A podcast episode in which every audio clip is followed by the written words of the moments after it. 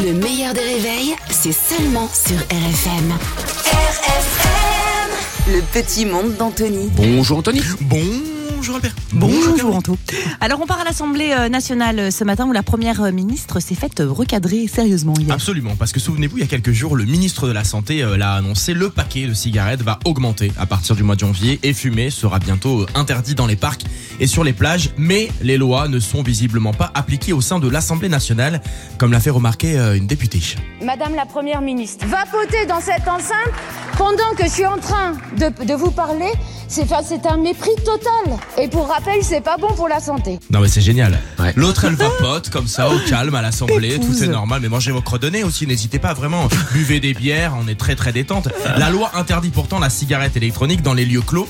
Vraiment, ce gouvernement est passionnant. Ah ouais, moi, je, moi, l'aime. Contre-fou des- de tout. hein. Contre contre car. Hier soir, l'émission Envoyé spécial s'intéressait à une Française qui a réussi aux États-Unis. Voilà, plus que réussi, je vous confirme, elle est millionnaire. Et tout ça en faisant des crêpes. Oh, c'est génial. Ouais, c'est incroyable. Génial. Elle vit à Aspen, dans l'état du Colorado, euh, dans la station de ski préférée des gens très riches, là où nous n'irons jamais. Jamais. Et sa spécialité, les crêpes. Mais pas n'importe lesquelles. La crêpe signature, c'est la bougie crêpe avec le caviar qui m'a rendu riche.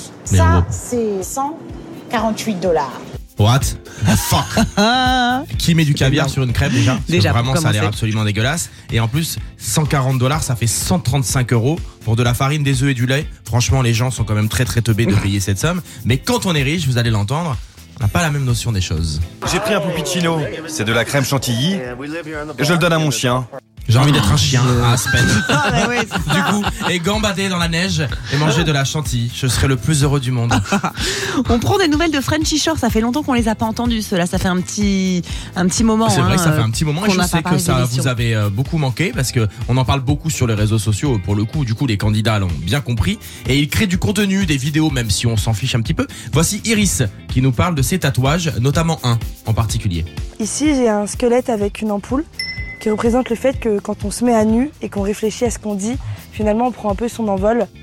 Ah, tu dois, Ah ouais. Là, tu dois pas voler bien haut du coup. Hein Aucun risque d'avoir le vertige, mais la signification est mignonne à l'origine quand même. Et on termine avec Voilà. euh, la phrase du jour, Anto. On la doit au ministre chargé de la transition écologique et de la cohésion des territoires, Patrice Vergrit, qui s'est exprimé sur le prochain Tour de France. Tu fais vivre tous les jours un joyau de notre patrimoine national.